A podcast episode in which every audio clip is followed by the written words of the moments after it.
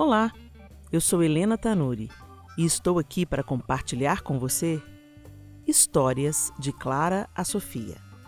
A minha oração e meu anseio são que, de alguma forma, minhas experiências com a paternidade de Deus através de meus filhos possam te ajudar a vislumbrar um pouco mais de sua face e também receber suas porções de amor e sabedoria. Sofia, lugares altos.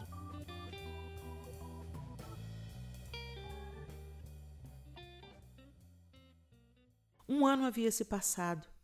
Era o primeiro aniversário da pequena Sofia e, com o coração apertado, fechei as malas que levaríamos para a gravação do CD Quero Me Apaixonar em São Paulo. De todas as gravações, essa foi de especial importância para mim. Deus havia me dirigido em jejuns e orações como nunca antes. Um clamor tomou conta de mim e estava em um firme propósito diante de Deus por aquele dia. A data da gravação coincidiu com o primeiro aniversário da minha princesinha caçula, e embora estivesse convicta de que deveria estar em São Paulo, meu coração de mãe desejava permanecer ao lado de Sofia. Levá-la seria sacrificante para um bebê. Gravaríamos na rua o frio era intenso e a correria dos preparativos também.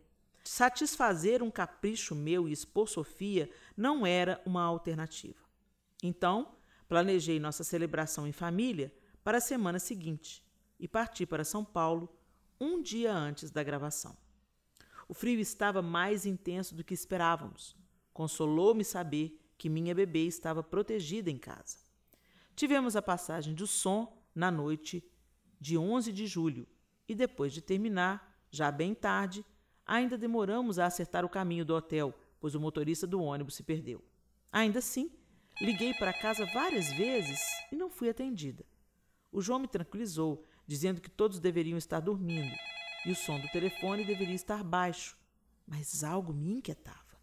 Na manhã seguinte, eu deveria lavar os cabelos e seguir logo após o café da manhã para um salão de beleza que havia sido montado no próprio hotel para nos pentear e maquiar. Como a equipe a ser arrumada era grande, o trabalho começava bem cedo. Antes tentei mais uma vez falar em casa e não consegui. Pedi então para o meu esposo continuar tentando enquanto cumpria o meu horário no salão. Quando já estava quase pronta, percebi pelo espelho o reflexo de João se aproximando. Ele mostrava uma expressão preocupada quando tocou no meu ombro e se abaixou ao meu lado. Meu bem, fique calma, preveniu. A Sofia está no hospital. Explicou-me, tentando transmitir serenidade.